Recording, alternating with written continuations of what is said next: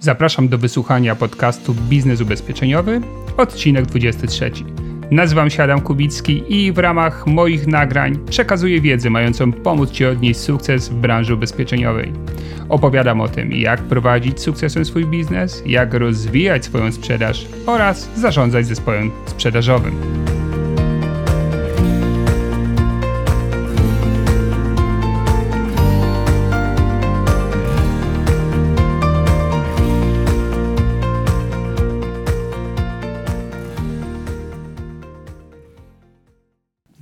Dzień dobry, witam w najnowszym odcinku podcastu, w którym odpowiemy na odwieczne pytanie, czy życie i czy majątek da się połączyć w jednym biznesie sprzedażowym.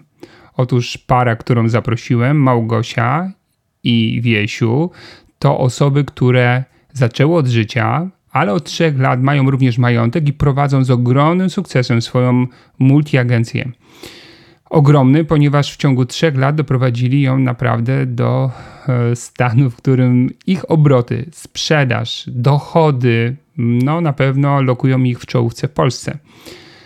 Może nie w każdej kategorii produktów, które można zaoferować, ale na pewno w tych najbardziej popularnych.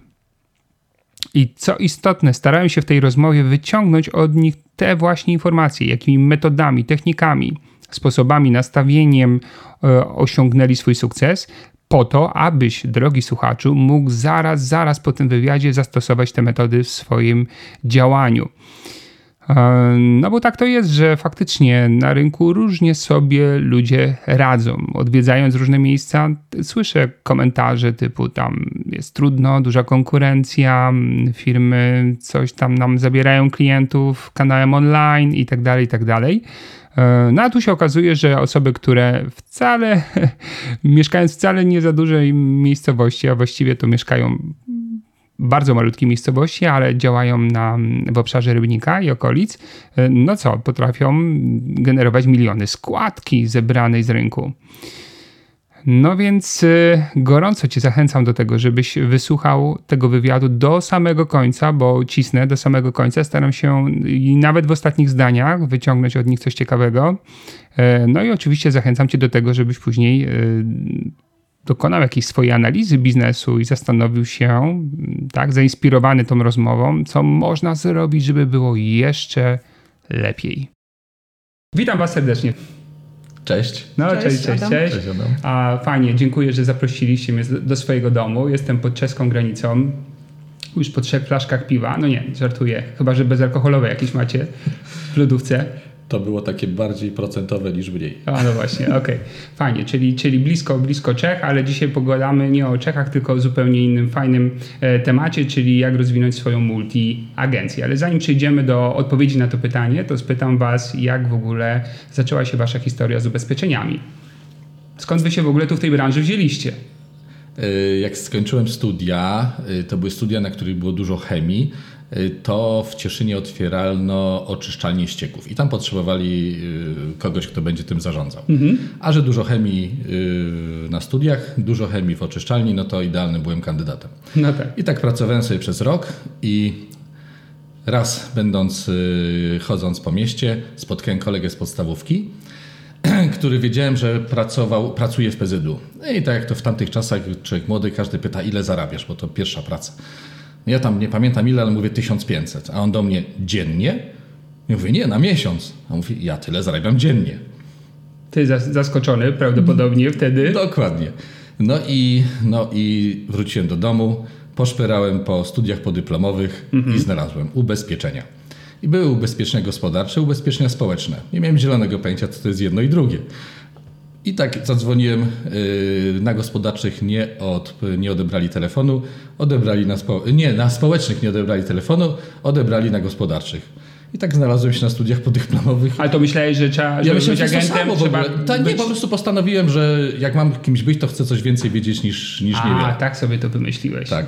I tylko dlatego, że społeczne nie odebrali, nie pracuję w ZUS-ie, a że odebrał telefon ktoś na uczelni z podyplomowymi studiami gospodarczymi, to poszło. Tak zacząłem. Dobrze, ale to skończyłeś studia i po to, żeby zostać agentem? Taki miałeś plan?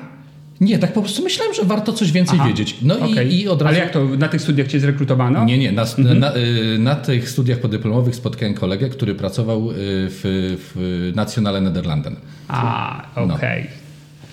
I w międzyczasie, zanim jeszcze z nim dogadałem się, złożyłem aplikację do PZU i popracowałem tam ze 2-3 miesiące normalnie na stanowisku jakimś biurowym. I kolega przekonał mnie, że PZU to już nie jest za dobra firma wtedy w tamtych latach, że Nationale-Nederlanden, nowa, fajna firma, pracuj z nami w Banku Śląskim. I tak znalazłem się w Nationale-Nederlanden i tak już potem potoczyła się moja praca. Gosia, a ty też tak przez przypadek spotkałaś kogoś? Nie, ja po prostu bardziej z własnego wyboru, czyli wcześniej pracowałam wiele lat w banku, 10 lat. Potem pracowałam na stanowisku kierownika w oddziale bankowym i stwierdziłam, że właściwie już wszystko chyba, co mogłam tam osiągnąć, na tamten czas tak czułam i bardzo pragnęłam, żeby właśnie może coś więcej. I widziałam bardzo dużo różnych było ogłoszeń z firm ubezpieczeniowych. W ogóle wysyłałam wtedy CV do różnych firm, ale tylko ubezpieczenia odpowiedziały, więc poszłam na rozmowę i przypadek zupełny, bo też do Nationale-Nederlanden. Ta firma akurat odpowiedziała na moje ogłoszenie i zaproszono mnie na rozmowę. Wspaniała pani dyrektor i rozmawiałyśmy o tym, jak wygląda ta praca, ale stwierdziłam, że ja chyba nie za bardzo jednak nadaję się do tego, żeby no właśnie chodzić, szukać, pytać. I gdzieś tam stwierdziłam, że może nie. I po pół roku znów do mnie zadzwoniła, powiedziała, że jakby mnie zapamiętała z tamtej rozmowy i fajnie byłoby wrócić. No i stwierdziłam, okej, dobrze, to się tym zajmę. I wiadomo, że to było otwarcie działalności gospodarczej. Wcześniej pracowałam na etacie, machałam nogą pod stołem, klienci przychodzili i spotkałam się z wielkim oburzeniem mojej najbliższej rodziny. Po prostu nie potrafili sobie zrozumieć, że jak ja tutaj będę mogła w ogóle mieć działalność gospodarczą, chodzić po ludziach, pytać o te ubezpieczenia. I znaleźli mi wspaniałą pracę. Wtedy jeszcze nie było Biedronek, ale był chyba, nie wiem, Aldi, jakiś któryś z tych sklepów na kasie. I mama mówi, dziecko, tu fajną będziesz miała pracę na etacie, daj sobie spokój z tą działalnością, ale ja byłam tak bardzo ambitna na tamte czasy i wiedziałam, że po prostu jakby chcę chyba to właśnie robić. No i tak się zaczęło. No i właściwie i to już trwa kilkanaście lat. Fajnie. Mnie mama załatwiła pracę w banku znowu, tak? Jak zostałem agentem, dzwoni, mówi, bo tutaj koleżanka Czesia w banku, słuchaj, praca na etacie, też się tak martwiła o mnie. Nie baliście się o otwarcie działalności? No byliście typowymi etatowcami. Ja po prostu w związku z tym, że chyba tak całe nasze życie wygląda, że nie wiedziałam, co to znaczy za bardzo działalność gospodarcza. Rozumiałam, że to tak ma być i traktowałam to, że po prostu... Czyli nie myślałaś za bardzo na ten temat. Nie zastanawiałam się, że tam mam działalność, że będzie trzeba odprowadzić ten ZUS. Po prostu tak bardzo wierzyłam w to, że czemu miałoby się nie udać. Zawsze sobie tłumaczę, tyle jest ludzi, którym to się udaje, mam ręce, nogi, co mi brakuje, no to przecież mogę być taka agoni, no to robię to, co oni, patrzę na innych, powtarzam, ćwiczę i to działa. No ale tak, Wiesia skusiły dochody, tak? Bo kolega mówił, mnie dziennie 1500. Nie tylko dochody, tylko to, że w państwowej firmie obowiązywała zasada, czy się stoi, czy się leży, 1500 się należy. To w zestawieniu z tym, że mogę coś dla siebie zrobić i zarobić inaczej, to było to nie, że same pieniądze, tylko fakt, jeszcze... że tam się na pewno nie rozwinę. A ciebie co skusiło? Też dochody? Wiesz co, na pewno też dochody, bo jednak na etacie miałeś jakiś poziom i nie można było nic więcej uzyskać. I bardzo wtedy na pewno chciałam więcej zarabiać, bo jakby nie było łatwo.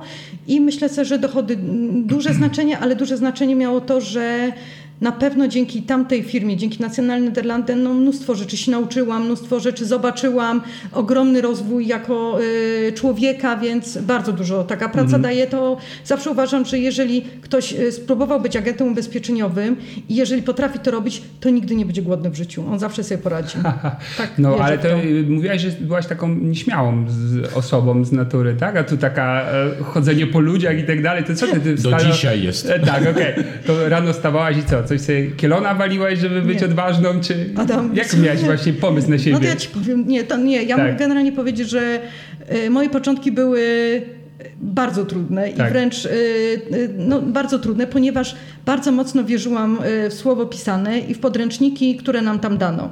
I wydawało mi się, że jeżeli będę wszystko robić zgodnie z procedurą, no to właśnie będę odnosiła wielkie sukcesy. I na pewno bardzo mocno pamiętam i nigdy nie zapomnę rozmów telefonicznych, czyli właśnie były te godzina, sesje telefoniczne, wszyscy agenci siedzieli, oczywiście każdy mnie obserwował, jak ja sobie poradzę, no bo nowa, a startowałam od razu na kierownika, na menadżera, więc tym bardziej pewno powinnam być w czymś tam może lepsza, mieć większe umiejętności. No i oczywiście nauczyłam się całej tej rozmówki i pamiętam do dziś, jak właśnie dzwoniąc mówiłam: dzień dobry, Małgorzata Urbanik, ING, no Nationale-Nederlanden, Polska S.A. I kiedy po raz ostatni przedstawiciel finansowy i tak samo, i wszystko te regułki, i wszyscy się po prostu jakby tam zaczynali troszkę ze mnie śmiać, a klienci odkładali słuchawki. No tak. I wiedziałam, że po prostu, że to nie działa, że nie można postępować tak, jak jest napisane, no bo jak już ktoś słyszał Polska S.A., to przeważnie już mnie w ogóle wyłączali i stwierdziłam wtedy, że ja to muszę mieć taką swoją rozmówkę. I taka właśnie, jak taka normalna kobieta, taki człowiek do ludzi tutaj u nas na Śląsku, nie mogę z pozycji Warszawy dzwonić do ludzi na sztywno, tu ze wsi, z Rybnika, tutaj do Jastrzębia, nie, tutaj to nie działało. I pamiętam, że ułożyłam sobie taką swoją rozmówkę telefoniczną. No i po prostu to poszło. Jak zaczęłam do ludzi mówić normalnie, wszyscy się omawiali, jeździłam na te spotkania. Czyli dzwoniłaś na zimno w ogóle, tak? Tak, dzwoniłam całkiem na zimno, bo miałam ogromne opory. To było całkiem na zimno. Lista 300, wszystko tak jak trzeba było. I to po prostu zadziałało, książka telefoniczna, no i jechałam. No w końcu zostałaś dyrektorem na koniec tego oddziału, więc coś musiałaś sobą reprezentować. Dokładnie tak. A wiesz, a ty miałeś jakąś fazę rozczarowania w tym pierwszym etapie, czy od razu poszło jak z płatka wszystko? Nie miałem fazy rozczarowania, dlatego że rozpocząłem pracę w Nationale-Nederlanden w Banku Śląskim jako tak zwany BDU, Bankowy Doradca Ubezpieczeniowy. A, czyli to była praca na banku. Tak, to była praca, ponieważ Bank Śląski wtedy został kupiony przez ING. Aha. I ING wprowadzało swoje produkty i wprowadziło m.in. ubezpieczenia na życie. I w banku nikt nie wiedział, jak to sprzedawać. I powiedziano nam, normalnie będziemy siedzieć w okienku i klienci przyjdą i kupią, bo w Holandii tak kupują. Nikt nie chciał się tym zająć, więc wybrano tylko facetów spośród ludzi z banku. No i tak dwóch facetów rozpoczęło sprzedaż ubezpieczeń jako bankowi doradcy ubezpieczeniowi. W okienku się nie sprawdziło, dostaliśmy swój pokój i tak zaczęliśmy w czasach 90. lata, więc to było niż dziś. Tak. To było prosto. Tak. Dzwonić do klientów banku, bo my jako pracownicy banku normalnie dzwoniliśmy, umawialiśmy się na spotkania, mówiliśmy, że mamy nowe produkty bankowe i nie miałem problemu z umawianiem spotkań, bo ci klienci naprawdę chcieli się wtedy umówić. Nie miałem problemów ze sprzedażą i tak zacząłem. Po 1,5 roku pracy bank doszedł do wniosku, że, bo równolegle oczywiście też była sieć Nationale-Nederlanden, jako... której Małgosia już tam... Jeszcze wtedy nie była wtedy. Okay. I nam dano do zrozumienia, że my bankowi nie przynosimy takiego dochodu, jakiego się spodziewali, więc mamy możliwość albo zrezygnować z pracy jako agenci i przejść na inne stanowisko bankowe, albo zostać agentami, ale już na swojej działalności. Aha, i w oddziale Nationale, tak? Tak, a że razem z kolegą, który jak tam razem pracowaliśmy, mieliśmy dosyć dobre wyniki, wydawało nam się, że damy sobie radę bez problemu. I tak się stało. No dobrze, to mamy tam taką karierę korporacyjną z dużymi sukcesami, znaczy półkorporacyjną, bo jednak ta działalność jednak cały czas. I nagle decyzja, własna multiagencja. Co tu chodzi? Zamiast zostać regionalnym, dyrektorem sprzedaży, prezesem, wiceprezesem, czemu wyjście z korporacji? Praca w ubezpieczeniach na życie polegała na tym, że wszyscy klienci, którzy mieli polisy, byli przez nas co roku odwiedzani. Z polisą, z indeksacją, a jakiekolwiek zmiany chcieli wprowadzać. To też do nich zawsze jeździłem i z nimi się spotykałem. Po kilkunastu latach takich spotkań wielu klientów, u których byłem, mówili, że jak jestem już u nich, no to właśnie kończy im się ubezpieczenie domu. A tu trzeba ubezpieczyć samochód, a tu wyjeżdżają za granicę. Nigdy nie mogłem nic im zaoferować, bo Nationale-Nederlanden czy ING, czy potem już MetLife, w MetLife, tylko ubezpieczenie na życie, więc nic nie mogę Państwu zaoferować. I gdzieś tak za 1564 razem, kiedy coś takiego usłyszałem, przychodzę do domu i mówię: gości, to nie ma sensu. Tracę biznes. Dokładnie. I mówimy, otwieramy swoją agencję. No i oczywiście... A Gosia też odmówisz, okej, spoko. Tak. Dokładnie tak było. Dokładnie tak było. No ale oczywiście nie mieliśmy zielonego pojęcia co, jak i gdzie. Na szczęście. Na szczęście. Na czym to polega, tak, ten majątek. Tak. A w międzyczasie pojawił się u nas taki pan, który dziś jest naszym kolegą. Tak. Też całkowicie przypadkowo. Ktoś chciał, żebyśmy z nim współpracowali w ramach nawet nie wiem czego to było już teraz. I on mówi, bo ja też właśnie pracuję w takiej multiagencji na Śląsku, taka mała, dopiero co powstała. Mamy podpisaną umowę z 3 towarzystwami ubezpieczeń majątkowych, ale się rozwijamy, będzie cudownie. My tak myślimy, no nie będziemy szukać jakichś gigantów, gdzie będziemy maluczcy. Wejdziemy do takiej małej, gdzie będziemy ją razem tworzyć, współtworzyć, rozwijać. No i tam udało nam się przetrwać z 3-4 miesiące, bo nie było tak, jak zapowiedzieli. To były 3 firmy. I oni okazuje się, że byli nastawieni jednak na ubezpieczenie na życie, z którymi my nie mieliśmy nic wspólnego, do czynienia, bo pracowaliśmy zawsze dla MetLife'u, w tym momencie dla MetLife'u, a ubezpieczenie majątkowe 3 firmy, więc nie za bardzo mieliśmy też co klientom oferować. I postanowiliśmy zadzwonić do kolegi, z którym właśnie rozpoczynałem pracę w Banku Śląskim, bo słyszałem, że on swego czasu pracował w Warszawie i może będzie znał w skali kraju jakieś multiagencje, które naprawdę mają umowy już podpisane z wieloma firmami. Zadzwoniliśmy do niego i on mówi, mam taką fajną multiagencję, dam wam namiar. Byliśmy przekonani, że skoro my tutaj z tego rejonu, że to jest multiagencja tu gdzieś ze Śląska. Aha. I on dał nam numer telefonu, zadzwoniliśmy oczywiście od razu. Pani mówi, jasne, przyjedźcie zaraz, tutaj nie ma problemu. Mówi, nie jesteśmy teraz tu w rejonie, więc jak będziemy gdzieś w rejonie, to zadzwonimy. No więc jedziemy gdzieś tam kiedyś w Katowicach, mówimy, jesteśmy w Katowicach, to dzwonimy, spotkamy się. Dzwonimy do niej drugi raz po kilku miesiącach, bo w sumie nawet zapomnieliśmy potem o tym. No mówi, tak, pamiętam was, przyjeżdżajcie, Raszyn. Myślę, Raszyn, Katowice, Sosnowiec. Tu mówię, koło którego z miast tutaj to jest? No tu jak się wjeżdża do Warszawy. Po Warszawie. No i znowu machnęliśmy ręką. I kiedyś powiedzieliśmy nie odpuszczamy. My z tych, co nie odpuszczają. I siadamy w auto, mówimy, dla nas, że ja jeżdżę codziennie po 100-200 km obsługując klientów, co za problem podjechać do Warszawy. Tak. Pojechaliśmy do Raszyna, ta pani okazała się być bardzo fajną taką organizatorką w tej firmie, w tej multiagencji. Taką, która nas bardzo, bardzo ciepło przyjęła i po tygodniu mieliśmy umowę podpisaną. Wszystko, tak. Super. Egzaminy, wszystko po kolei porobiliśmy i tak tworząc swoją agencję, czy multiagencję swoją, rozpoczęliśmy współpracę z dużą multiagencją, która dała nam tak narzędzia do pracy. Agregator, tak jest. Ona dała nam narzędzia do pracy i dzięki tej multiagencji, żeby też trzeba to sobie powiedzieć, wystartowaliśmy, bo dostaliśmy naprawdę na tacy bardzo dobrą obsługę z ich strony plus narzędzie. Fajnie. A co było na początku największym wyzwaniem, jak już byliście na własnym i jeszcze dołożyliście majątek do oferty swojej? Największym wyzwaniem było na pewno, czy damy radę dobrze ubezpieczyć klientów, ale głównie pod kątem odpowiedzialności. Czy nasza wiedza jest wystarczająca, żeby zapewnić im dobrą ochronę? Czy nie zrobimy czegoś źle? Czy nie popełnimy jakiegoś błędu?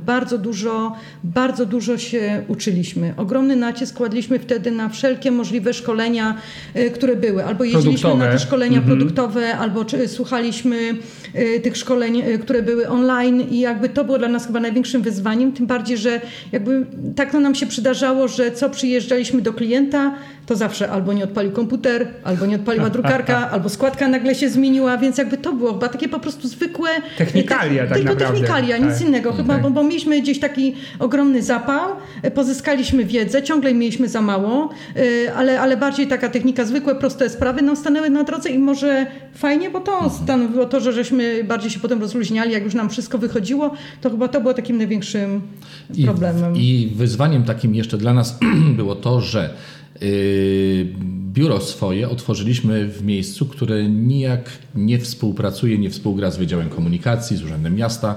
Chodzi ci o lokalizację? Tak, co oznaczało, że nie trafi do nas od razu 1000 klientów, tam 10 klientów dziennie, 20, 50, tylko dlatego, że ubezpieczają samochody w Wydziale Komunikacji. Więc nie mogliśmy nastawić się na sprzedaż ubezpieczeń komunikacyjnych, bo ci klienci po prostu do nas nie docierali na początek. Dlatego postanowiliśmy, że będziemy, tak sobie od czapy powiedzieliśmy, będziemy specjalizować się w ubezpieczeniach majątkowych, ubezpieczeniach firm, nie wiedząc co zakładamy, ale tak sobie założyliśmy. I to spowodowało, że zauważyliśmy, że wiedza dotycząca ubezpieczeń firm, ubezpieczeń domów jest troszkę większa, musi być troszkę, może nie większa, szersza, bardziej specjalistyczna niż przy ubezpieczeniu samochodu. Tutaj no, nie ukrywam, że Gosia jest tą, która się najwięcej uczy i jest specjalistką od tych ubezpieczeń. I to jakby takie wyzwanie, taki pomysł na nasz biznes, który sobie wyznaczyliśmy 3 lata temu, sprawdza się na dzień dzisiejszy idealnie. Mamy bardzo duży przypis składki z ubezpieczeń majątkowych. Pogadajmy o tym. 3 lata trwa ta przygoda. Czym się możecie pochwalić po 3 latach? Od razu na dzień dobry w Unilinku, czyli w tej multiagencji dużej, z którą mamy podpisaną umowę, otrzymaliśmy pierwszą nagrodę na cały kraj za sprzedaż ubezpieczeń majątkowych. Po jakim czasie? Po roku pracy w Unilinku. Ale to oznaczało, że w jakimś rankingu byliście w górnym? Nie, konferencja, która była roczna. Tak. Przyjeżdżamy na nią jako nowi agenci tej multiagencji, no bo rok dopiero pracowaliśmy. W ogóle byliśmy trochę zaskoczeni, że nas zaprosili. Taka maleńka agencja z małego miasta. No i odczytują wyniki. Prezenter, który odczytywał wyniki, mówi: nagroda teraz tej najbardziej wartościowej, czyli majątku, czyli majątek, najbardziej pożądanej przez wszystkie towarzystwa. Przez towarzystwa majątek. 3 miejsce. Ktoś tam, my w międzyczasie o mało nie w kółko i krzyżyk graliśmy, bo tylu ludzi wychodzi na to. 2 miejsce. Ktoś tam. 1 miejsce Małgorzata Urbanik, nasza multiagencja. No to wtedy naprawdę nie wiedzieliśmy. Czyli byliście zaskoczeni. To było zaskoczenie dla was. No bo taka maleńka multiagencja ledwo co powstała. No ale jak sobie tak założyliśmy, że chcemy sprzedawać majątek, no to się sprawdziło. Tak. Czyli wśród chyba wtedy 5 czy 6 tysięcy firm, które miały podpisane, agencji, które miały podpisane umowy z Unilinkiem, byliśmy pierwsi. Po roku pojechaliśmy na kolejną konferencję, już było wtedy 10,5 tysiąca firm, które miały podpisane umowę z Unilinkiem. Wtedy to już w ogóle byliśmy pewni, że nic z tego, no bo jak już na 10 tysięcy ludzi w skali całego kraju, kiedy ta multiagencja się mocno rozwijała, Unilink, no to już na pewno nie zaistniemy. No jak? Też nic nie wiedzieliśmy. I znowu 3 miejsce, 2 miejsce, 1 Małgorzata Urbanik, kraju ubezpieczenia. No to już było totalne zaskoczenie dla nas. Już nie mówię, co będzie dalej, bo dzisiaj to rozrosła się bardzo ta multiagencja. Tak.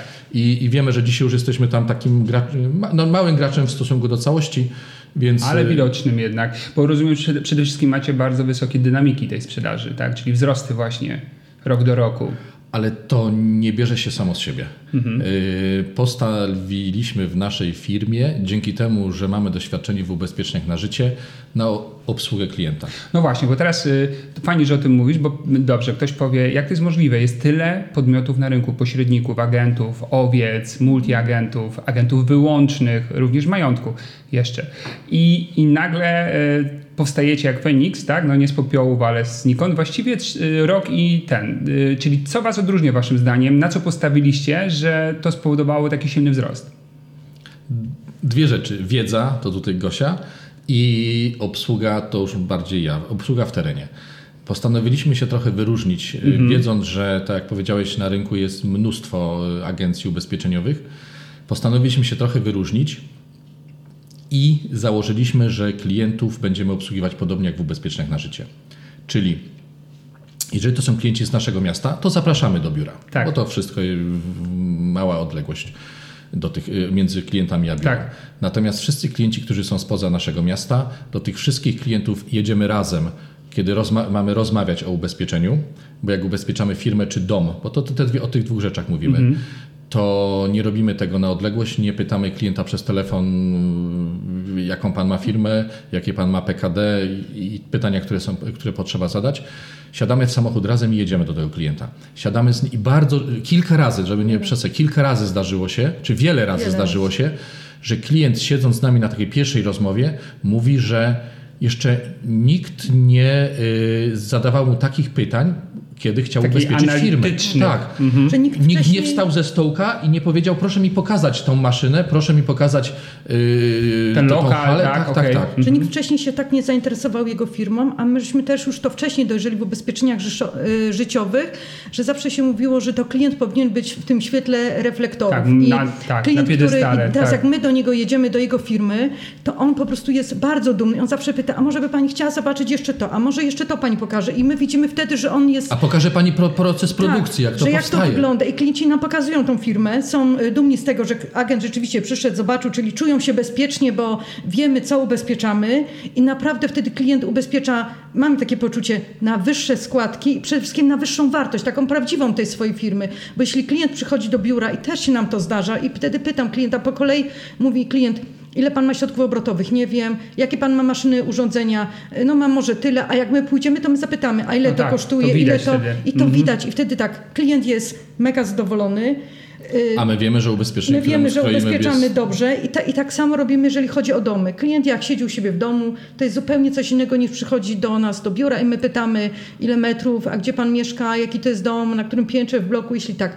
Na pewno takie ubezpieczenia majątkowe się wspaniale sprzedaje u klienta i stąd się bierze, że my ich tyle mamy. Jak jedziemy, to co Wiesław mówi, jedziemy do klienta, zawozimy polisę na przyczepkę. Zawsze co mówimy, że u nas to jest takie coś niesamowite. Zróbmy pauzę, bo teraz wielu agentów powie tak, kurde, zawozić polisę na przyczepkę albo w ogóle pojechać na składkę 100 zł na mieszkanie, prowizja z tego 10 zł, żadna. Ja to zrobię przez telefon. Teraz można już online. Wyślę na maila. Albo w ogóle się tym nie zainteresuje, bo i tak też tak bywa. To czemu? I teraz powiedzcie, wytłumaczcie, co wam to dało, że jednak robicie. Stwierdziliśmy, że właśnie tak to u nas dziwnie się zdarzyło, że klienci z przyczepkami okazywali się największymi naszymi klientami. Czyli jakby zadzwonili tylko z przyczepką na szybko, bo nie mieli może do kogo zadzwonić, bo się spieszyli, bo może nie wiemy. No może przepomnieli o tej przyczepce. I my po prostu pojechaliśmy do niego z tą polisą, to klient zobaczył, że nam się chciało z taką właśnie malutką za 40 zł, 50 pojechać, ale to nie jest tylko to, że my do klienta zajedziemy i mu w bramie coś wręczamy. Tak. Tylko zajedziemy. Siadamy, kawa, herbata, rozmowa i okazuje się, że pierwszy krok budujecie relacje. On was poznaje osobiście. Tak. Zaczyna was lubić prawdopodobnie, bo jesteście fajnymi ludźmi i interesujecie się jego sprawami. Okay? I potem przy tej przyczepce, jak już on siedzi z nami na tej kawie, herbacie albo nawet wodzie, to Wiesław zawsze pyta, jak już jesteśmy, to może ma pan jeszcze do ubezpieczenia auto, dom czy cokolwiek? Z czego pan korzysta jeszcze w ramach ubezpieczeń? To my chętnie pomożemy. Jeżeli uda nam się wyliczyć lepiej, to mamy biznes. Jeżeli okaże się, że to, co pan ma, jest cudowne, wspaniałe, rewelacyjne, to... Zawsze też pytamy klienta jeszcze o... Pierwsze pytanie zawsze zadajemy, jeśli ma pan agenta, który pana obsługuje od A do Z we wszystkim i naprawdę macie bardzo dobre relacje, to nas tutaj nie było. Tak. To jest pierwsze, co zawsze mówię. Nie wchodzimy w relacje między panem a pana obecnym agentem. Dobrze, że pomogliśmy w tym temacie, natomiast nie ma nas tu więcej. I jakie są reakcje klientów? Powiedzmy 1, 2 na 10, czyli powiedzmy 10-20% ma swoich agentów. Znaczy takich bardzo zaprzyjaźnionych. Tylko że akurat może był wtedy na wakacjach ten agent i ta przyczepka do nas trafiła. Tak. To się zdarza, powiedzmy 10%. I wtedy mówicie i wychodzi. W ogóle nie ma tematu dla nas. Natomiast tych 9 na 10 przypadków jest tak, że klient mówi, sam szukam, szperam po internecie, chodzę, załatwiam, tu zapomniałem czasem. Nie, to jest niesamowite. Mówicie, że na przykład klient prowadzi firmę i nie ma stałego agenta, który dookoła niego biega i go obsługuje? Jeżeli my dzisiaj mamy ubezpieczonych wiele firm, bardzo wiele firm, to nie, że wydarliśmy te ubezpieczenia poprzednim agentom, tylko dlatego, że klienci chcieli z nami ten biznes robić, co oznacza, że wcześniej tego biznesu nie robili za bardzo z kimś w konkretnych relacjach. To jest tak, że klient ma maszyny w jednej firmie, OC u jednego agenta, OC u drugiego agenta, samochody każdy u innego agenta, bo gdzieś tam zawsze trafił, jak miał potrzebę ubezpieczyć dane. Jak ja pytam agenta z majątku albo pracownika w multiagencji, czemu nie pytasz o resztę rzeczy? Nie ma sensu. Jak on coś ma do ubezpieczenia, to on sam tu przychodzi. Czyli to hasło się słabo skleja, bo jak mówicie 8 na 10 jednak się decyduje na współpracę z wami, no to jest ogromny odsetek. A powiedzcie mi, zdarzyło wam się trafić na polisę majątkową, na przykład ubezpieczenie firmy, która była słabo adekwatna do sytuacji tej firmy, do faktycznie potrzeb z punktu widzenia majątku? Znaczy ja bym powiedziała tak, że... Jak to właśnie waszym zdaniem wygląda, nie? Może tak się zdarzyć też, że ktoś trafi na nasze polisy i tak samo by ocenił to, co ty teraz powiedziałeś. Okay. Też tak ciężko może być, oceniać innych agentów. Bo często jest tak, że klient jakby celowo mówi, że zaniżyć chce jak najmniejszą składkę, więc ja bym tutaj... Nie wiemy do końca... to tu bym powiedziała tak, Nie wiemy, dlaczego tak jest. Właśnie. Dobra. I teraz my możemy tylko mówić o takich przypadkach, kiedy klient przez na przykład kolejne 5-4 lata... Nie mając własnego agenta, tylko dzwonił gdzieś na przykład do któregoś z biur i mówił, albo agent, bo mi się kończyło ubezpieczenie firmy. Albo było często też tak, że agent dzwonił: dzień dobry, pani Janie, czy coś się u pana zmieniło? Nie, nic, dobrze, to przedłużam. Mhm. I potem się na przykład okazywało, że my trafiamy do tego klienta i on już nie zajmuje się na przykład produkcją. Idealnym przykładem był klient, który budował cały dom kompleksowo, a ubezpieczony miał tylko działalność stawianie dachów. Dlatego, że od tego rozpoczynał lat temu 5, w międzyczasie rozwinął się, zatrudnił bardzo wiele osób, a dalej ubezpieczał się tylko jako... Tak. Ale być może mówił temu agentowi, tak jak rok temu. Bo klienci nie rozumieją tego, że muszą mieć dodatkowo 5-6 PKD. Dla nich oni dalej budują, więc dla nich się nic nie zmieniło. Tak. A to my jako agenci musimy właśnie, my zawsze jak idziemy na spotkanie firm, drukujemy sobie wszystko, co klient ma, siadam i pytam, czy to pan robi? Albo jest coś, co może tutaj nie ma, a pan robi. To też trzeba wpisać, bo potem znowu jak nie w razie czego to nie będzie wypłaty. Czyli zobaczcie, kluczem jest spotkanie na terenie klienta, ogólnie rzecz biorąc. To otwiera wiele rzeczy, oczy też agentowi, tak? A jak ja siedzę w biurze... Ale i klientowi, bo jak mu mówisz, czemu pan nie ma tego albo tego? Ojejku, nie wiem, nie? Tak. I z tego się potem bierze też to, że klient u nas jakby nagle kupuje tą polisę większą, szerszą, więc tak to możemy powiedzieć, że to bym bardziej powiedziała, że nieadekwatne, ale tylko takie zaniedbanie i po stronie klienta i jakby osoby obsługującej, która właśnie może nie ma czasu, może ma tego dużo, tylko zapyta, czy się coś zmieniło, nic się nie zmieniło. Bo dla klienta się nic nie zmieniło, on dalej buduje, on dalej robi to samo. Ale dla nas z punktu ubezpieczenia to się ogromnie dużo zmieniło. No i w sumie dla niego też potem jakby była szkoda, nie? Właśnie. Tak, więc jakby tak to było. A macie jakiś taki spendoryczny przykład? Pojechaliśmy, słuchaj, po ubezpieczenie za 50 zł, a skończyło się tym, że dzisiaj klient coś tam. Ma u nas i to, i tamto. Znaczy to tak jak powiedzieliśmy, naprawdę zaczynaliśmy od... Ale jakiś konkretny przykład, nie? Jakiegoś, pana Jana, nie używamy nazwiska, nie? Ale taki przykład, słuchaj, zaczęliśmy od tego, a dzisiaj ten klient jeszcze u nas robi to czy to. To może powiem inaczej. Kiedy pracowałem w ubezpieczeniach na życie, jeden z naszych większych klientów, klient budował domki drewniane, ale jako sam. Albo był takim kooperantem, być może tylko, jak to nie kooperant, tylko to by... Podwykonawca? Podwykonawcą właśnie. I ubezpieczył się na życie. Bardzo prosta polisa za 200 zł miesięcznie. I potem, kiedyś przy obsłudze tej polisy, kiedy już rozpoczęliśmy działalność naszej agencji, multiagencji, kiedy powiedziałem, że się rozwinąłem i również tym się zajmujemy, klient powiedział, że tak, to on ma auto do ubezpieczenia. Bardzo stare auto, ledwo tam. Ubezpieczyliśmy mu auto. Pojechaliście do niego, tak? Tak, oczywiście, zawsze. Po roku okazało się, że jest już ze wspólnikiem, zaczęli ubezpieczać samochody. Po 2 latach kilkudziesięciu pracowników, którzy non-stop już pracują. Już grupówka, tak? Nie, bo my nie. Ubezpieczenie wyjazdowe, koszty leczenia za granicą, bo ta firma już rozpoczęła budowanie domów w innym kraju, więc wszystkich pracowników, buduje domy drewniane na terenie Europy i wszyscy pracownicy muszą być ubezpieczeni. Pracują za granicą, po 2-3 tygodnie, po miesiąc tam są, wracają i zaraz znowu tam jadą. Dzisiaj ta firma z tego jednego samochodu ma chyba ze 20 samochodów, z 50 pracowników. Majątek firmy, wielkie OC. I to bo OC też muszą być osoba, kiedy to zwykła osoba, chłopak młody po prostu zaczął od dachów, a skończył jako podwykonawca, a po kilku latach jest ogromną firmą. We Francji budująca piękne domy, ogromna firma. Mega, i my żeśmy właśnie, najbardziej nas cieszy to, jak my czasami właśnie zaczynamy tak jakby z klientami od początku. I drugi taki przykład też mamy klienta bardzo też. To może dodam jeszcze, że ta firma ostatnio miała, organizowała swoją rocznicę, drugą bal, czy trzecią, bal karnawałowy. I zostaliśmy zaproszeni na ten bal jako osoby współpracujące z tą firmą. To było takie... Bardzo miłe. Bardzo miłe. Pewnie.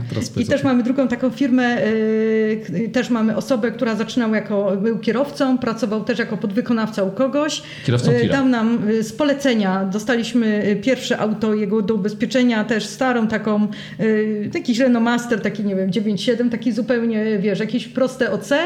I też to samo. Mieszkał od nas 50 kilometrów, zajechaliśmy z tym OC do niego, zwykłym prostym. Teraz klient ma już chyba 7 samochodów ciężarowych, tych ciągników siodłowych, rozbudowywuje wielką firmę i mówi, że rozbudował ją jeszcze bardziej, tylko że brak pracowników. Szuka. Tak, ale... że też od jednego samochodu starego dzisiaj mamy flotę, znaczy flotę. No, ale też tam pojechaliście. Też pojechaliśmy oczywiście. Czyli tak, jeździcie na analizę sytuacji potrzeb klienta w majątku i jeździcie, przywozicie polisę. Z polisą. A to już przywozicie z polisą. A to ty jeździsz, tak? Już z polisą już jadę sam, dlatego że temat już mamy dograny, ale czasem jesteśmy u klienta nie raz, tylko ze dwa razy, zanim ta polisa powstanie. No jasne. Potem już jadę ja sam z polisą i po co jadę z tą polisą? Ano po to, że klient, kiedy z nim taką relację zbudowaliśmy, że on wie, że nie tylko na etapie sprzedaży, ale potem tej obsługi, to bardzo często dostajemy potem telefony od jego przyjaciół, kooperantów, współpracujących, którzy do nas mówią: od pana Sławomira mamy, pan nam ubezpiecza wszystko, dał nam namiar na pana, już chętnie też ubezpieczyłbym. Ile macie w miesiącu takich telefonów? Dziennie 5.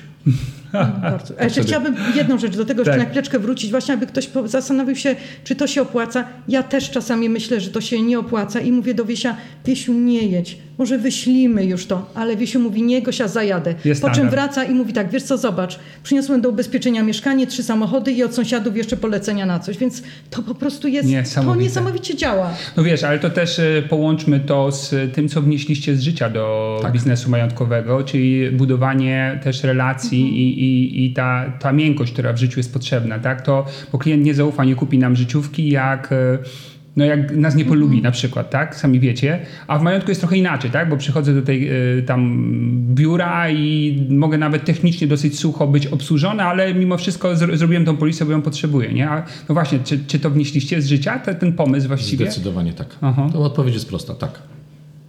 A komunikację w takim razie też robicie. Tak. Weźliście od majątek, ale się okazało, że i samochody też, i pojazdy. Tak, komunikacja jest, jakby nie było, jednak procentowo największym przypisem, ale nie na zasadzie 9% komunikacji, 10 majątek. Myślę, że jest gdzieś 60/40. Tak. Mniej więcej tak to wygląda. Co uważam, że jest dużo. No i teraz uwaga, trudne pytanie. A co z życiem? Początki były trudne. Tak, przykład, który jest dla nas takim kultowym przykładem. Mamy klienta od wielu, wielu lat z ubezpieczeń na życie, który ma duży gabinet, właściwie klinikę stomatologiczną, zatrudnia kilku stomatologów, kilka gabinetów, jeździ dobrym samochodem. I ubezpieczałem go na życie. Miał polisę, pamiętam, za 300 zł inwestycyjną i za 40 zł miesięcznie ubezpieczenie od nieszczęśliwych wypadków. I oczywiście co roku do niego jeździłem z obsługą tych polis i co roku mówiłem o tym, że są nowe ubezpieczenia, nowe produkty. Nigdy nie był tym już zainteresowany. Naprawdę wychodząc od niego czułem się, że taki... Taką porażkę trochę, tak? Bo widzisz człowieka z potrzebą, nie? Tak, ale to był, że on mnie odrzucił, że on naprawdę żadnego biznesu więcej ze mną nie chce zrobić, że traktował mnie jako... Prawie jak domokrążce, o tak bym to powiedział. Czyli tak relacyjnie też czułeś to. Tak czułem, że idź już chłopie, nic ode mnie więcej nie chci. Ja ci nic nie dam, a nic ode mnie więcej nie chci. Nie chciej. I kiedy otworzyliśmy multiagencję, on sam do nas, pamiętam chyba, kolejna obsługa i też jak zawsze powiedziałem, że się rozwinąłem i miał do ubezpieczenia wtedy, miał do ubezpieczenia gabinet. Nie wiem, jak to się stało. Nagle okazało się, że mi zaufał, że to nie było tak, jak teraz przed chwilą mówiłem, że wydawało mi się, że on mnie wyrzuca, że on mnie odrzuca, że on mnie ignoruje. A to poczekaj, teraz zrobię pauzę, bo to jest ważne, o co spytam.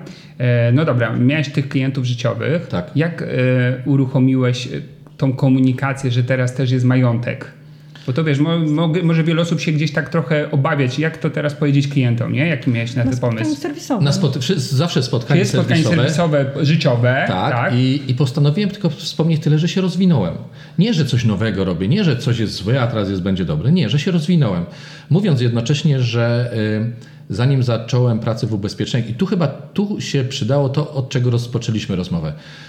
Powiedziałem, że po normalnych studiach zrobiłem sobie drugie studia podyplomowe. Bo chciałem pokazać, że coś więcej wiem. Tak. Że trochę mnie tam nauczono nie jak się sprzedaje, ale nauczono mnie, z czego składają się ubezpieczenia.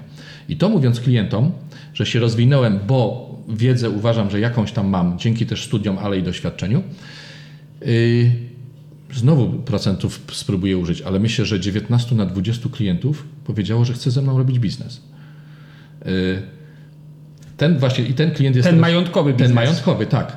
I teraz... No dobrze, ale oni cię znali, to wieloletnia relacja często z tymi klientami, nie? No ale to właśnie ten biznes case sam robi nie dlatego, że do nich przyszedłem, powiedziałem dzień dobry, a ja teraz ja robię majątek, nigdy wcześniej na oczy mnie nie widzieli, tylko dlatego, że wiedzieli, że nigdy, że przez cały ten okres kilkunastu lat współpracy zawsze byłem w stosunku do nich w porządku.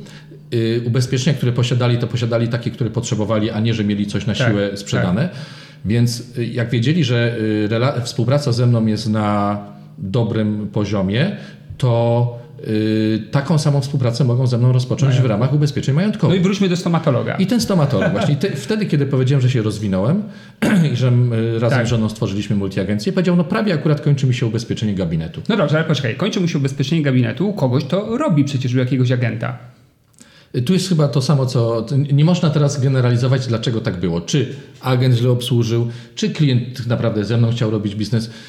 Zawsze zadajemy to samo pytanie, które już tu padło dzisiaj. Czy ma panie XY, jest? Czy pan jest obsługiwany, czy pan ma agenta, który zawsze z panem wszystkie tematy ubezpieczeń majątkowych załatwia? Bo jeśli tak, to...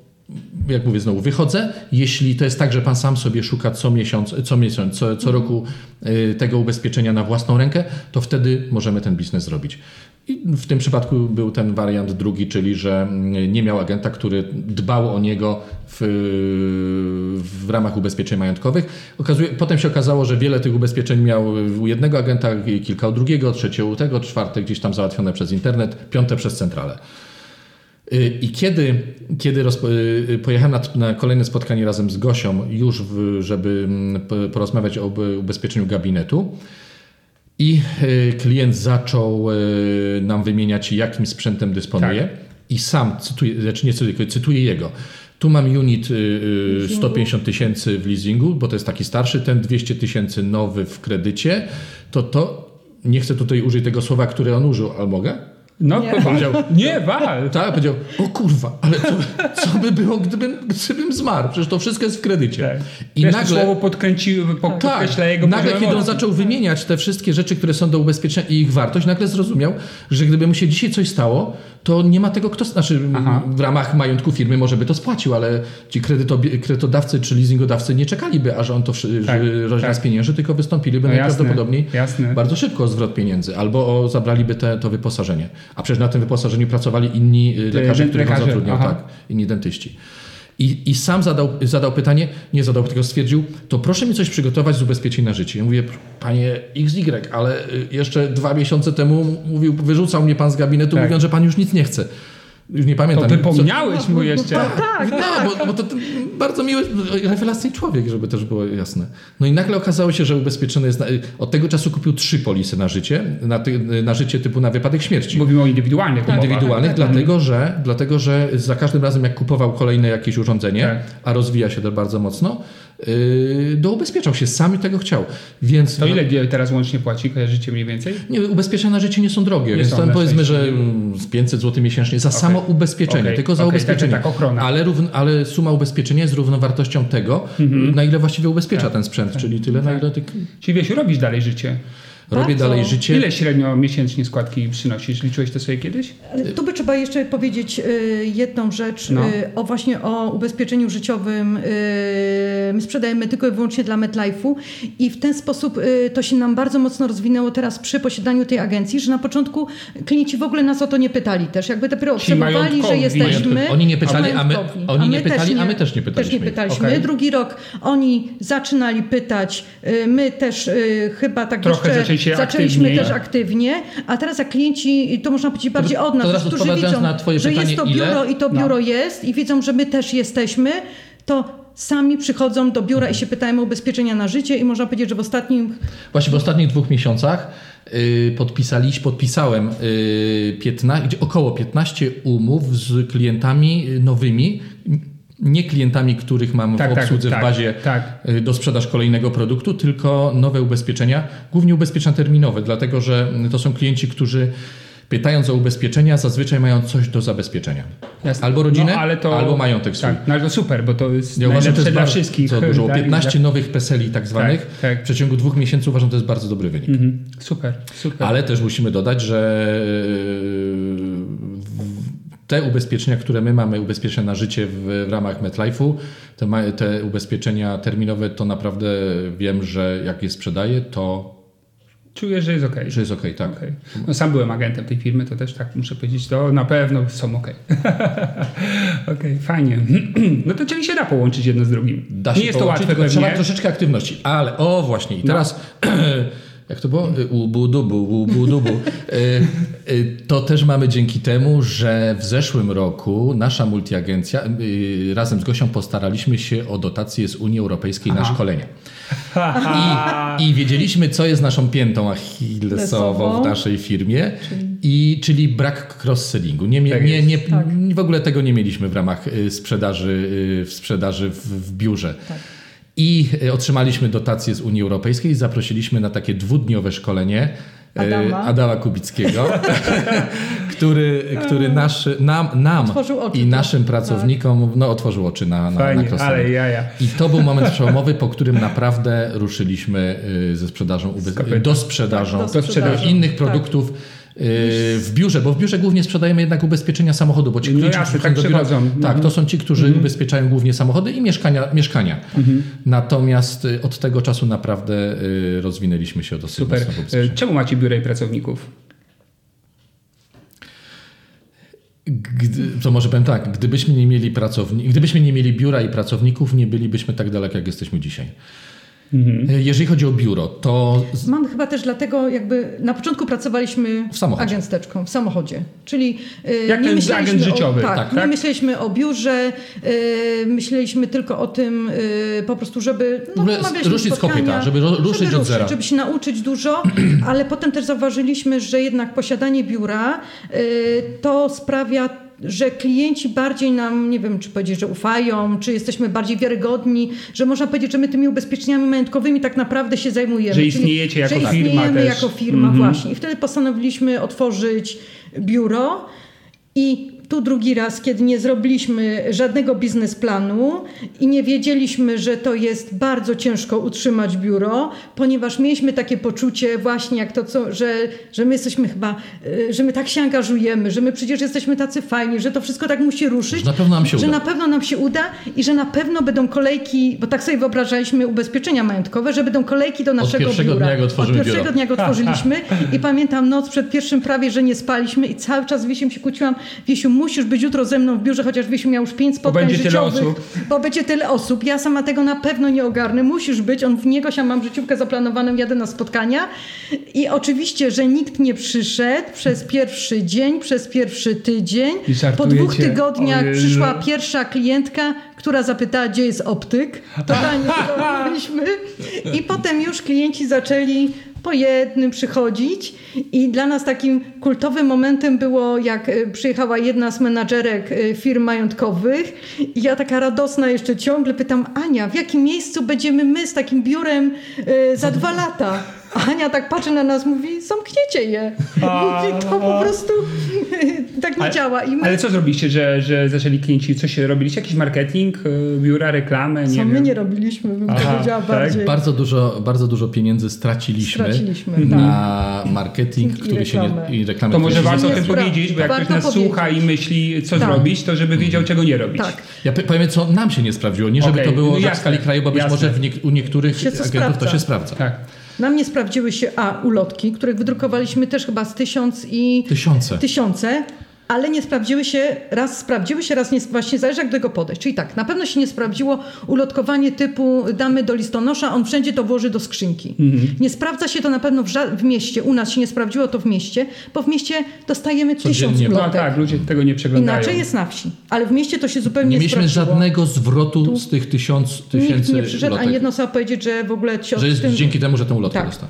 Nie sprawdziło się dawanie do takich gazetek typu, że... To nie gazetki, takie jakby kalendarze.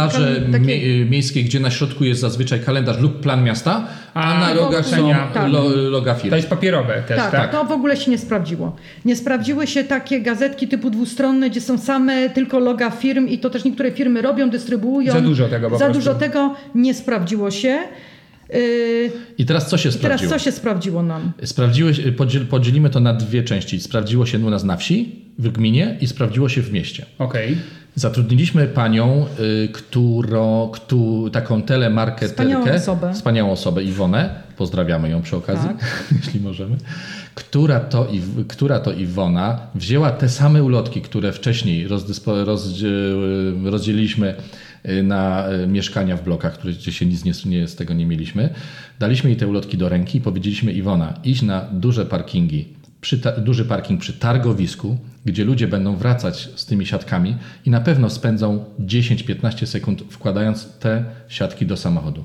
Podejdź do każdego z tych ludzi, mówiąc tylko i wyłącznie, my to przygotowaliśmy tą rozmowę, króciutką rozmowę, mówiąc: dzień dobry,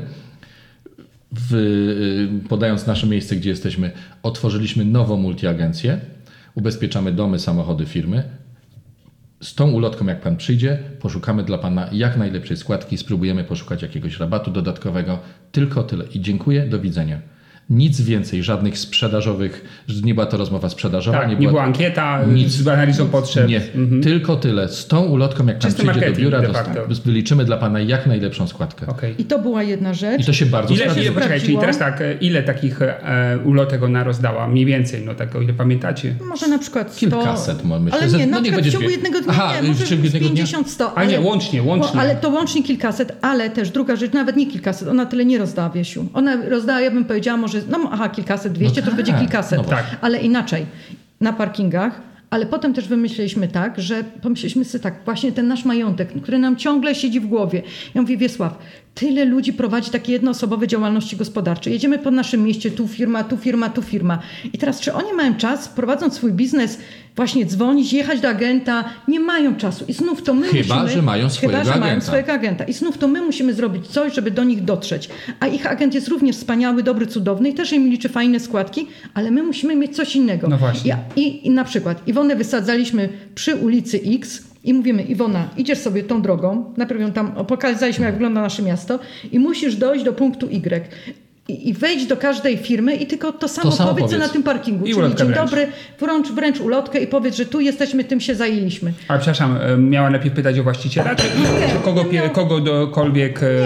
To jak ona potrafiła to po prostu robić sama. Czyli jak się dało, to do właściciela, a jak nie, to tam po prostu do pracowników. I Iwona, z tego naprawdę mieliśmy najwięcej biznesu majątkowego. Ale to co, sami się zgłosili, zaczęli dzwonić? Tak, tą ulotką przyszli do domu.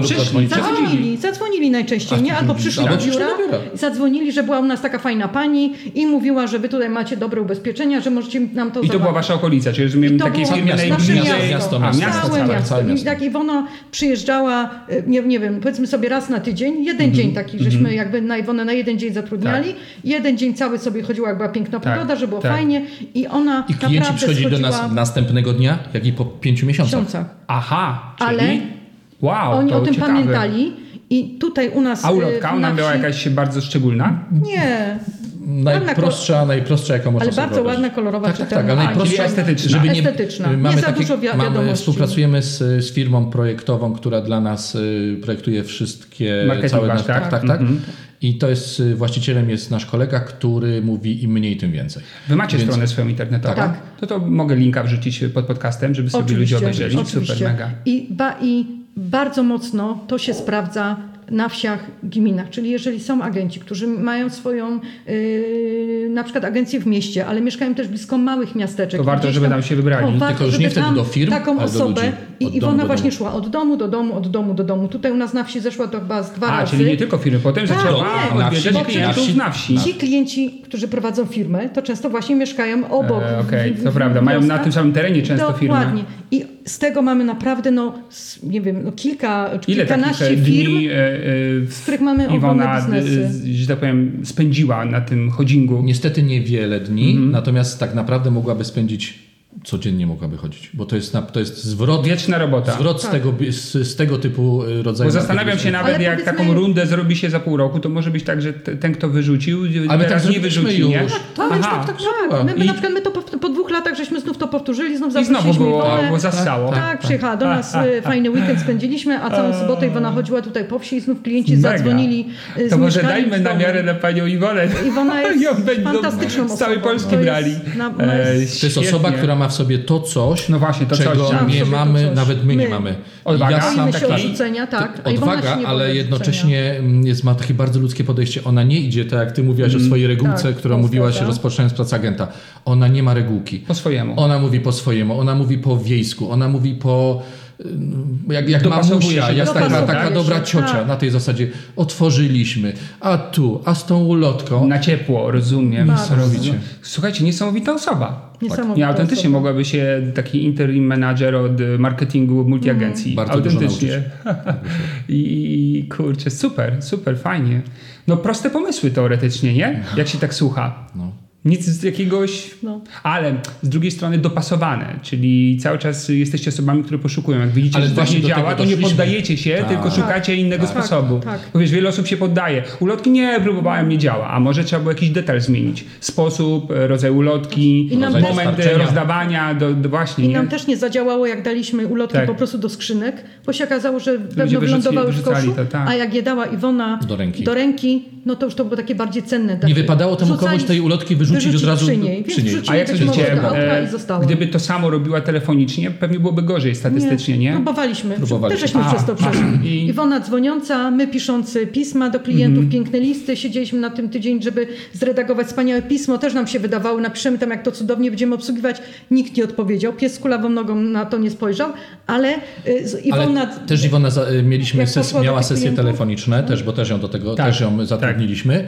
I nie ukrywam, że z tego kilku klientów mamy. Ale nie ponawialiśmy tego, dlatego że... Dużo pracy w tym było? Tak? Nie. Nawet to było też proste. Telefon, w końcu ktoś powiedział, że chce się umówić. To były... Pod ubezpieczenia bardziej mają. Były te spotkania po tych telefonach.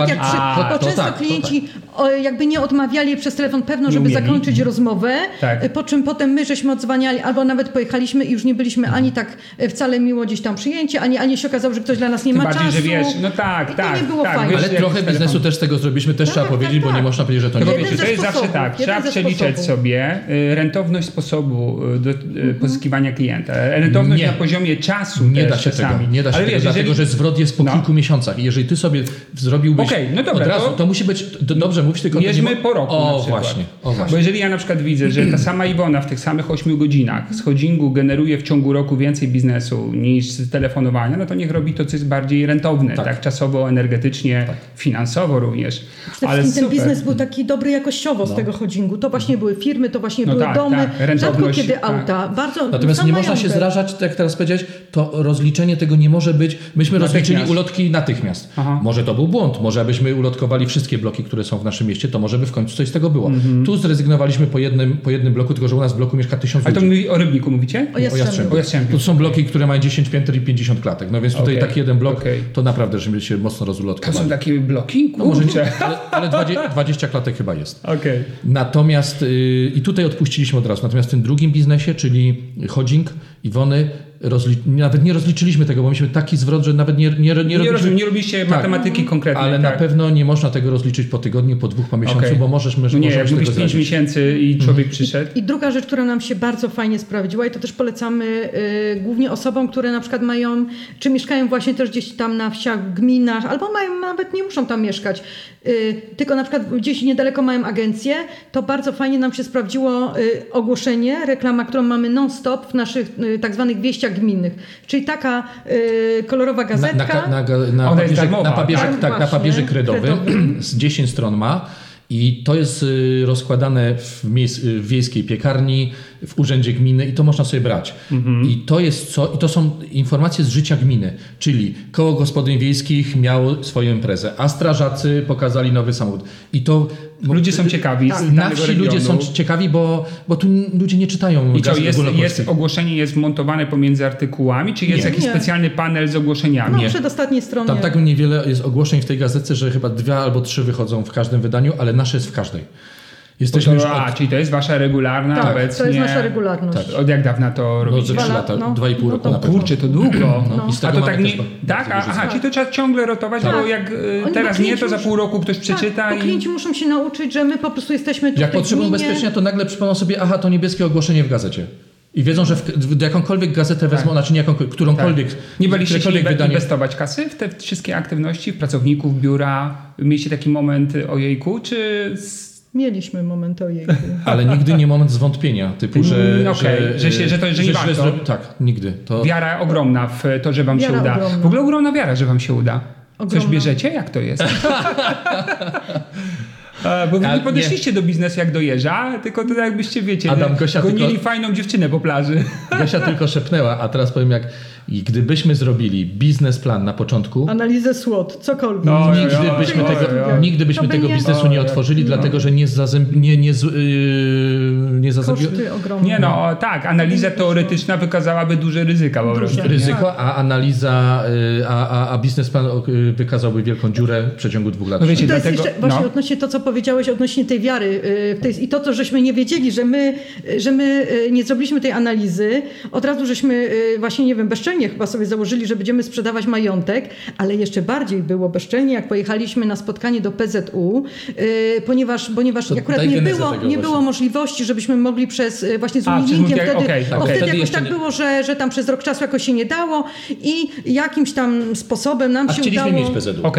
Do PZU. Bo jak nie mieliśmy PZU, to oczywiście wynegocjowaliście już jako multiagencja bezpośrednio z PZU. Że pójdziemy tam na spotkanie i żeby nas właśnie przyjęli też do tego grona PZU. Wtedy nasza sprzedaż była na poziomie 5 000. Między 5 a 10 tysięcy miesięcznie w ogóle, składki, w ogóle, wszystkiego. Tak. I my oczywiście nie wiedzieliśmy, że to jest bardzo mało, bo myśleliśmy, że to jest bardzo dużo, ponieważ my nie wiedzieliśmy... W życiu 10 tysięcy składki to byłoby całkiem nieźle. Tak. I pojechaliśmy na to spotkanie. I też dzięki temu, że nikogo nie zapytaliśmy o to, czy to jest dużo, czy mało. Pojechaliśmy jako główni rozdający. Znaczy taką postawę mieliśmy. I spotkaliśmy się z menadżerką z PZU w Katowicach. I ona mówi, nie, to jakby my też tak nie podpisujemy umów tak ad hoc, ale tak rozmawialiśmy z pół godziny o dupie Marynie już właściwie i ona kończy rozmowę, mówi, spodobaliście mi się bardzo, ja wierzę w was, podpisujemy umowę. Ale jaja. I my wtedy... Pani Iwono, co Pani uważa, że jakim będziemy dla Pani graczem? Bo my sprzedajemy już 5 000 miesięcznie z wszystkich firm. A Pani Iwona nam mówi, PZU ona długo nic nie powiedziała. Ona po prostu wyszła chyba, żeby się pośmiać, wróciła z powrotem i mówi, PZU wymaga 10 000 miesięcznie tylko dla PZU. A my, no dobrze, to damy radę. I podpisaliście tą umowę. Ale ona była rozliczana rocznie, kwartalnie? Pewnie rocznie jest rozliczana taka umowa. 125 po roku. I dlatego wiedzieliśmy, że sobie jakoś tam radę. No dobra, fajnie. Mniej więcej po 1,5 roku, kiedy do nas potem regularnie przychodziła, w końcu nam powiedziała, co tak naprawdę pomyślała wtedy, kiedy jej to powiedzieliśmy. A zdradzicie, co powiedziała? Lepiej nie. Lepiej nie. My tu wielcy gracze. Jeszcze pytanie, jakim dla Pani będziemy graczem? Spisując około 5 000 tak miesięcznie. Tak. Co oni brali, zanim tu przyszli? Tak, z taką wiarą tam poszli. I co, zrobiliście te 120? To jest dużo nadwyżki. Zrobiliśmy tyle, że właściwie... robimy 80 000 dla PZU miesięcznie, więc niesamowite. Niesamowite po prostu. Czyli opłacało się uwierzyć w was. Ale no właśnie, słuchajcie, jak waszym zdaniem entuzjazm, energia, wiara w biznes, jaki to ma wpływ na biznes? Bardzo, bardzo, bardzo duży. Dzięki temu, że jesteśmy we dwójkę. Bo jesteście optymistami niepoprawnymi, od razu to widać. Tak, to na pewno. Ale, ale mamy słabsze dni. Aha. Raz ja, raz Gosia. Ale to się zdarza raz w miesiącu. Okay. I tylko dzięki temu, że głównie dzięki temu, że jesteśmy razem, w dniu, kiedy ja mam totalnego doła, bo coś nie wyszło, bo gdzieś bardziej ja przyjąłem odmowę może klienta w taki sposób, że totalnie mi to zdołowało. To Gosia wtedy stoi nade mną i opowiada o tym, a to robimy, a przecież tu jesteśmy, a to i właściwie z tego dołka mi wyciąga. I w drugą stronę też to czasem działa, ale to się zdarza raz w miesiącu może. W pozostałe dni jesteśmy tak razem napowerowani, że uważamy, że to, co zapytałeś, ma bardzo, bardzo duże... Ale wy macie radochę w ogóle z tego biznesu. Ojej. Ale co, lubicie ludzi po prostu? Mhm. Okej, tak też czułem. Nie? To dosyć istotne. Kurczę, jak was słucham, ja to was słucham, to spoko, nie? Ale osoby, które trochę inaczej, może fajnie, że posłuchały, że to jest też ważne, żeby być tym optymistą, żeby się nie poddawać, żeby nie skupiać się na tym, co nie wyszło, tylko na tym, co może wyjść po prostu, nie? To jest fajne. A jak wy to w ogóle, tak od początku od dzieciństwa mieliście, czy może jakaś porada? Ktoś mówi, też bym tak chciał, ale co mogę ze sobą zrobić? Nie, to charakter, czy coś można zrobić? Nie wiem, coś was rozwijało, mieliście mentorów jakichś, nie wiem, czytaliście jakieś książki, nie wiem. Nigdy. Czy tak, czyli naturalnie. Ja nigdy na przykład nie szprycowałem się książkami motywującymi. Nie. Bo ja tego czytałem na tony, nie. Ale może potrzebowałem właśnie, nie? Ja nigdy. Ja nie ja właśnie wprost przeciwnie do Wiesława. Jakby mi na przykład taka radość życia się wzięła z dzieciństwa, ale właśnie z takich książek, takie typowo może one były dla dziewcząt. Właśnie pamiętam taka książka Polianna i Ania z Zielonego Wzgórza. Aha, ale my mówimy o książkach motywujących. Nie, ale ponieważ Polianna na przykład na zawsze sobie myślała, że na zawsze zrobi coś dobrego. Ja na przykład też... Ania sobie radziła w każdych okolicznościach. Tak, właśnie mi na przykład to imponowało wtedy, że jednak właśnie, że ja fajnie, że trafiłam na takie książki, bo one mi pokazały, że właśnie, że można sobie poradzić i ja w to strasznie silnie uwierzyłam. Aha. I one gdzieś mnie tam prowadziły, a potem oczywiście, że przeczytałam wszystkie książki Briana Tracy, przeczytałam wszystko, co było do czytania. Franka Bettgera, tak. To prawie, że na pamięć z notatkami. Ja tak samo. Też miałeś notatki? Tak, miałam notatki ołówkiem, to były moje najcenniejsze książka. Tak, no. I po prostu mnie to właśnie... Przepraszam. Z Frankiem Bettgerem spać chodziłem, uwierz mi, tak? Żona nie zazdrościła na szczęście, znaczy nie była zazdrosna, bo pod duchom, ale to była Biblia, nie? To ja też na pamięć znam tą książkę. Dla mnie właśnie, ja na przykład potrafiłam, dało mi to dużą wiarę, takie poczucie... Czy książki pomagają właśnie, nie? Mocno. Ja też tak uważam i taka moja rada, jak ktoś nas słucha i mówi, że tak czuje, że jest trochę zblazowany życiowo, to pewnie przez środowisko, że dookoła ma ludzi, co są zblazowani, on ma też nie za fajnie, więc trzeba może tymi książkami się trochę poratować. Może to Ania z Zielonego Wzgórza. Jeśli mogę coś powiedzieć jeszcze w ramach odpowiedzi na pytanie, które zadałeś, czy my to mamy od urodzenia? Nie wiem, czy od urodzenia. Natomiast wielu klientów, którzy do nas do biura przychodzą, kiedy już mają umowę zawartą, siedzą nadal, prosząc o kawę, bo też mamy taki fajny ekspres, kupiliśmy, żeby klienci nie nudzili się, siedzą nadal i mówią, ja sobie jeszcze posiedzę, bo u was jest tak fajnie. Nasze pracownice też są takie po prostu. Tak dobraliście. Bardzo, takie właśnie, bo mało raz tylko zadałeś pytanie, czy co pracownicy nam wnoszą w to do tej firmy. Czemu tak to nie powiedzieliśmy? Naprawdę, biuro, a czemu pracownicy? Musielibyśmy też teraz, jak coś powiedzieć, docenić ich, bo miejsce, w którym jesteśmy, mamy dzięki nam oczywiście i w dużej mierze dzięki naszym paniom, które z nami pracują. Bez nich na pewno nie zaszlibyśmy tak daleko w tym okresie, w takim krótkim czasie. Myślę, że udało nam się dobrać je idealnie dopasowane i do naszego charakteru, i do charakteru prowadzenia naszego biura. Jesteśmy bardzo zadowoleni. Poczekajcie, teraz taka myśl. To, co was wyróżnia, to wartości, które wam przyświecają w prowadzeniu firmy. To jest taki mój wniosek i teraz spróbujmy sobie je nazwać. I teraz jak ja szukam pracowników, to szukam o podobnych wartościach życiowych, jakie ja mam, bo wtedy jest wszystko spójne. I teraz jakie wartości was odróżniają? Co klienci cenią w relacjach z wami? Z poziomu wartości. Myślę sobie, że na pewno sumienność. Mhm. Bardzo dobre to, że wszystko co robimy, to wychodzimy z takiego założenia, jakbyśmy to mieli zrobić dla samego siebie. Okay. Nasz klient czuje się mocno zaopiekowany, czuje, że to co robimy jest uczciwe, ale to też widzi dlatego, że u nas my traktujemy nawet zwykłe ubezpieczenia samochodów. Nie ma u nas czegoś takiego, ktoś by powiedział, składka odnowieniowa. U nas nic się samo nie odnawia. Zanim nasz klient otrzyma propozycję ubezpieczenia na kolejny rok zwykłej składki na OC, czy przyczepki, czy samochodu, czy motora, to nasze panie właśnie w biurze policzą ją dla niego w 15 firmach. I nie przez porównywarkę. Wszystko za każdym razem liczymy od początku. Nie przez porównywarkę, bo ona jednak nie ma idealnych. Przynajmniej z tym, co my żeśmy pracowali, to nigdzie nie ma idealnie. I jak przychodzi klient do biura, zaczyna się od tego, że jeżeli Adam miałbyś ubezpieczenie, dzisiaj mamy 23, nasz warsztat pracy.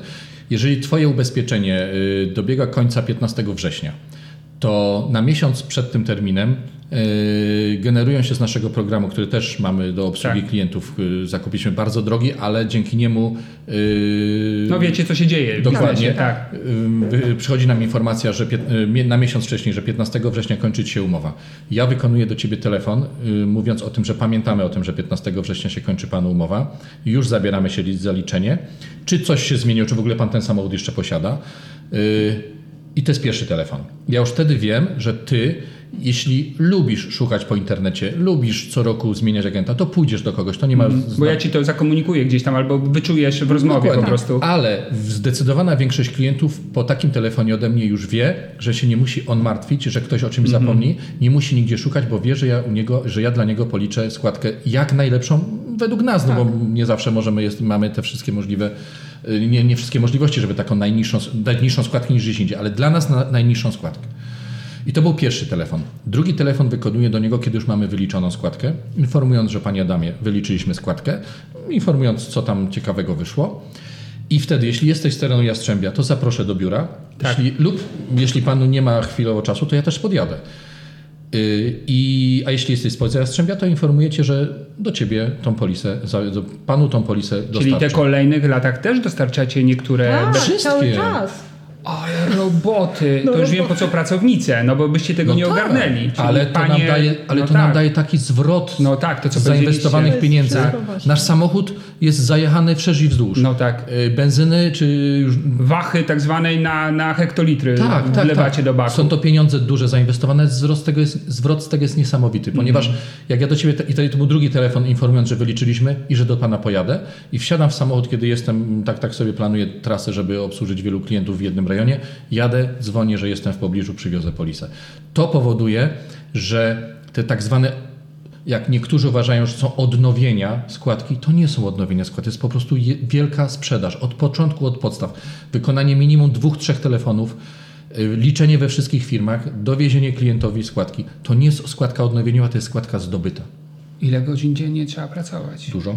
I dlatego też tak uważam, ponieważ kiedyś zapytano, tylko nie wiem, która to była z pani, polskich skoczkinie otyczce. Tak. Pyrek chyba się nazywa, Monika Pyrek. Ona zdobyła, zdaje się, 2 razy pod rząd złoty medal na jakiejś imprezie typu Mistrzostwa Europy czy Mistrzostwa Świata.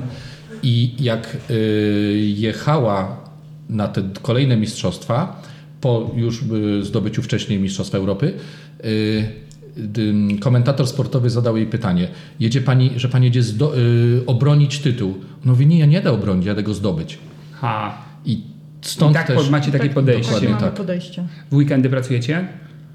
W soboty mamy biuro otwarte do 12 i bardziej jest to takie dla nas porządkowe, podsumowujące tydzień, ale na przykład raz przyjdzie 10 klientów, raz nikt w sobotę, ale jesteśmy, bo my tam wtedy ogarniamy. Staramy się jak najlepiej wypoczywać. No, czyli unikacie pracy w weekendy generalnie. Jak jest przymus wyliczenia czegoś szczególnego, to oczywiście, że siądziemy. Ale w tygodniu rozumiem, że od świtu do późnego wieczora. Taki etap macie teraz w firmie zresztą. Taki etap rozwoju, jak będziemy mieć jeszcze więcej pracowników, to pewno będziemy pracować mniej, a teraz jeszcze ciągle jesteśmy na tym etapie takiego właśnie niby rozwoju. Nie, ale to wiecie, ja to chyba w to nie wierzę. Bo się teraz większe tematy zaczną i wiesz, może być tak, że coraz bardziej oddalone geograficznie od was. Mam koleżankę Danutę z Ostrołęki, to pamiętam, że Danusia ma klientów naprawdę daleko od siebie, ale tych mega klientów, nie? I jeździ. Ale też się cieszy z tej pracy tak jak wy. To jest fajna zabawa, bo w sumie to jest fajna zabawa, można powiedzieć, nie? Taka, że jak zabawa, przynosi radość, satysfakcję, przyjemność.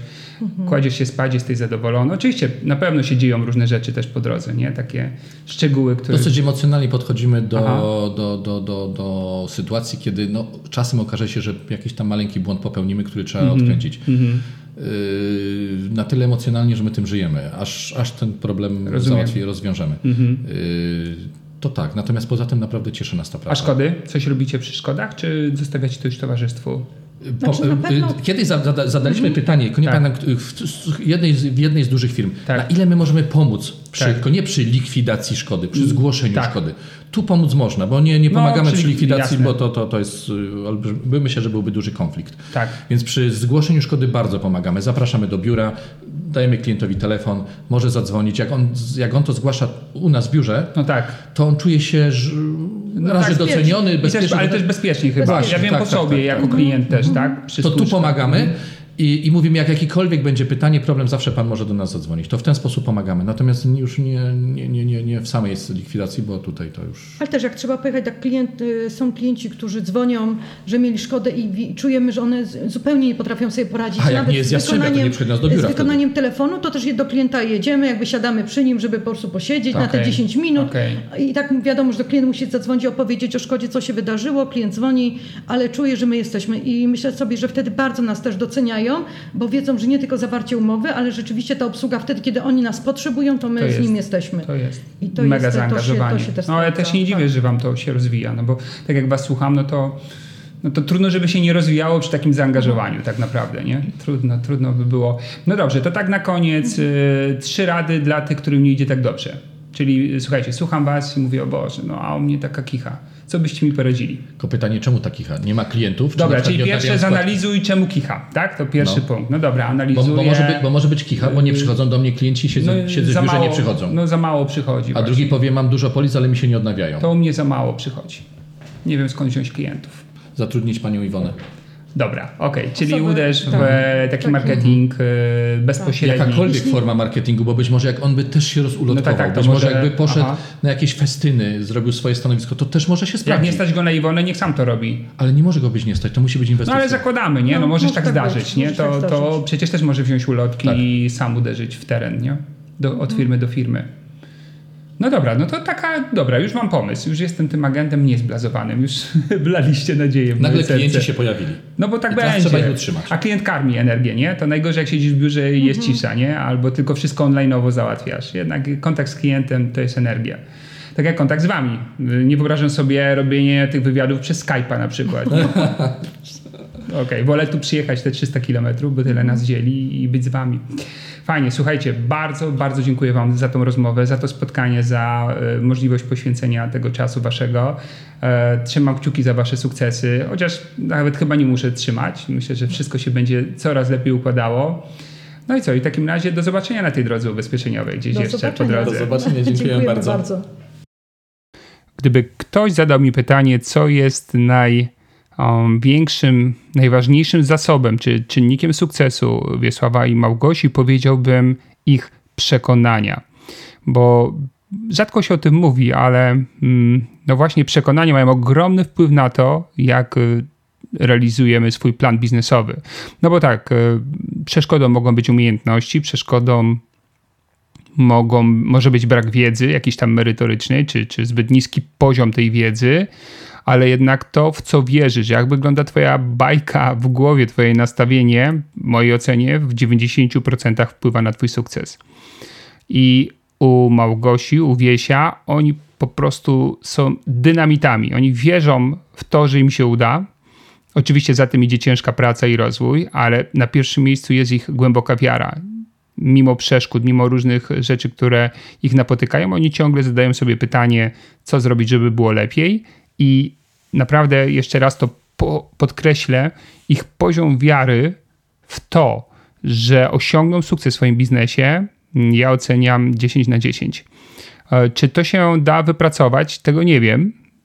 Ja również myślę, że mój poziom wiary w swój sukces mam dosyć wysoki i też nie pamiętam, czy ja nad nim jakoś szczególnie pracowałem, ale pomyśl nad przede wszystkim takimi pytaniami jak kto dookoła mnie znajduje się każdego dnia i co do mnie mówi, bo to może mieć ogromny wpływ pozytywny lub negatywny.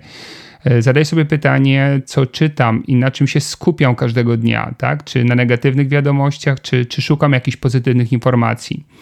Zadaj sobie pytanie, czy analizuję swój biznes, czy generalnie po pierwszych nieudanych próbach od razu oceniam, że dany sposób nie działa, jest nieefektywny i nie warto go kontynuować.